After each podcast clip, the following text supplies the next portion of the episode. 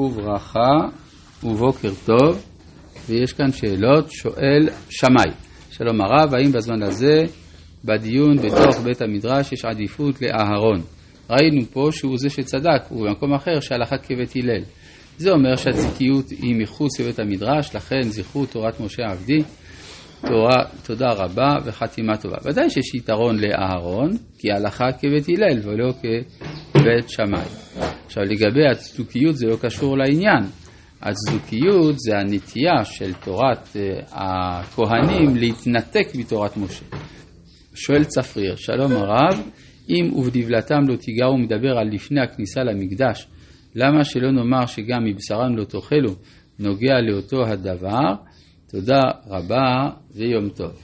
לא, שניהם אסורים, רק שהביטוי לאיסור של הטומאה הוא משמעותי רק במקום שאסור להיות בו טמא.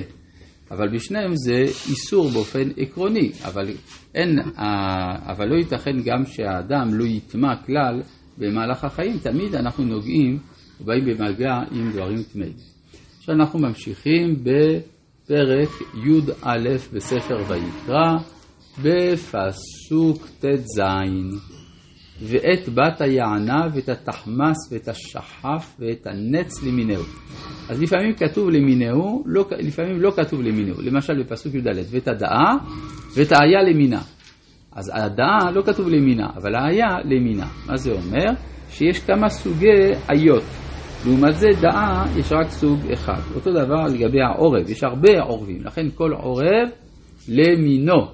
אבל את בת היענה יש רק ציפור אחת או רק התחמס, רק ציפור אחת שנקראת בת יענה או תחמס או שחף, לעומת זה הנץ, יש כמה סוגי נץ, ואת הכוס ואת השלח ואת הינשוף ואת התנשמת ואת הקעת ואת הרחם. הרחם, יש על זה הערה מעניינת, בגמרא במסכת חולין כתוב שהרחם הוא-הוא הציפור הנקרא שרקרק. רק ש...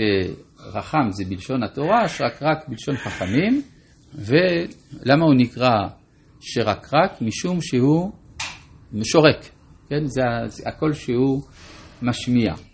רחם, לשון רחמים. והגמרא אומרת שכאשר הוא על העץ הוא שורק, כשהוא יורד לארץ הוא לא שורק.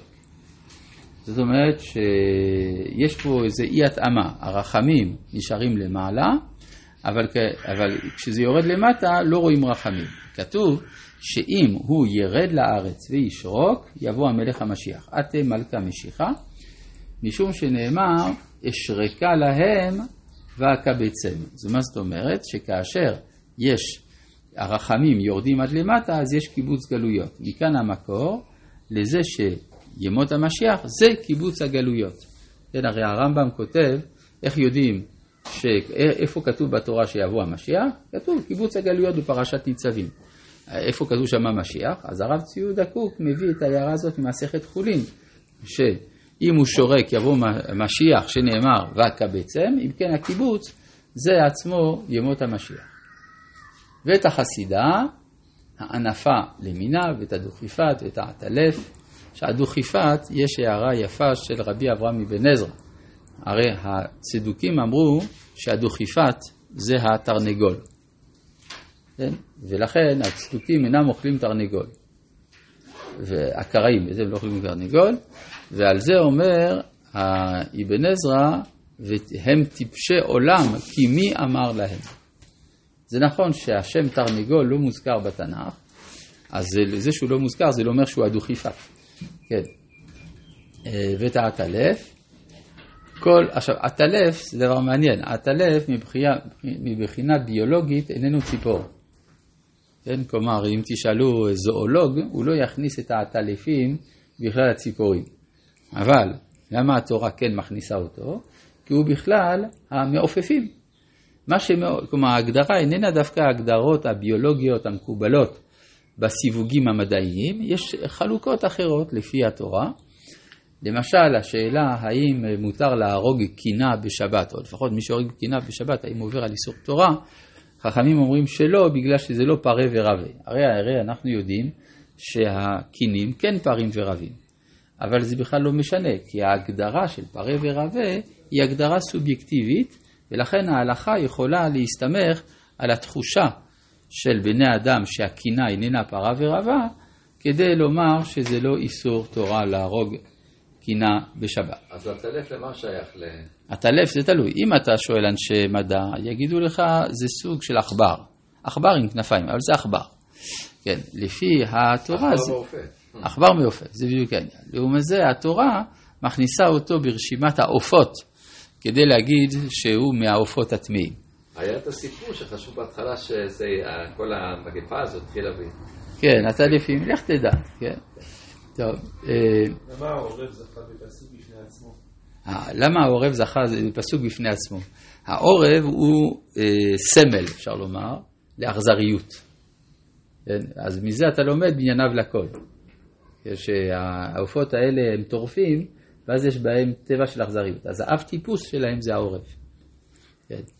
ואגב, מי שלא זן את ילדיו, אז מכריזים עליו בבית הכנסת ואומרים שהוא גרוע מעוף טמא, שאפילו העופות הטמאים דואגים לציפורים שלהם, לגוזלות שלהם. כן. אה, כל שרץ העוף ההולך על ארבע, שקץ הוא לכם. מה זה שרץ העוף ההולך על ארבע?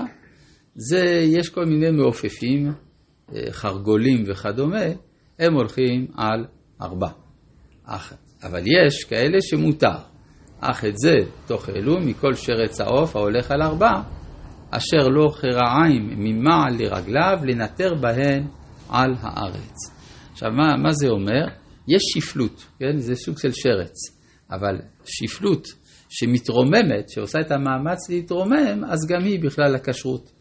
זה אפשר לומר שיש פה רמז מוסרי, שגם אדם שנמצא בשפל המדרגה, גם הוא לא פטור מלנסות להתרומם, ואז הוא מכשיר את עצמו. כן. את אלה, ואז יש לנו רשימה של מי שמותר לאכול מבעלי הארבע האלה, ארבע רגליים, את אלה מהם תאכלו, את הארבה למינו, ואת הסולעם למינהו, ואת החרגו למינהו, ואת החגב למינהו. ולכן חגבים מותרים באכילה, אבל צריך שתהיה גם מסורת וגם ששמו יהיה שמו חגב. אה, למשל, אה, יהודי תימן אוכלים את הארבה, את החגב, גם בצפון אפריקה היו מקומות שהיו אוכלים בהם חגבים, מקומות שלא אכלו. כן, אבל אה, היו מקומות שגם אכלו. למשל, במרוקו הבעל האור החיים, רבנו חיים בן עטר, רצה לאסור את אכילת החגבים שהיו שם, ולא שמעו לו, והמשיכו שמה לאכול אותם. וכל שרץ העוף, מה? יש היום סעודות כאלה, אנשים עושים סעודות של מאכלים נדירים.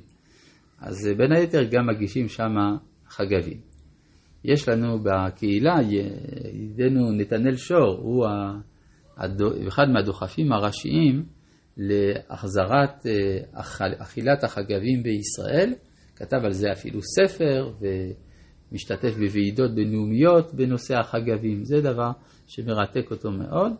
והוא קושר את זה בין היתר לתהליך הגאולה, כפי שעולה מאחת מתורותיו של רבי נחמן מברסלב.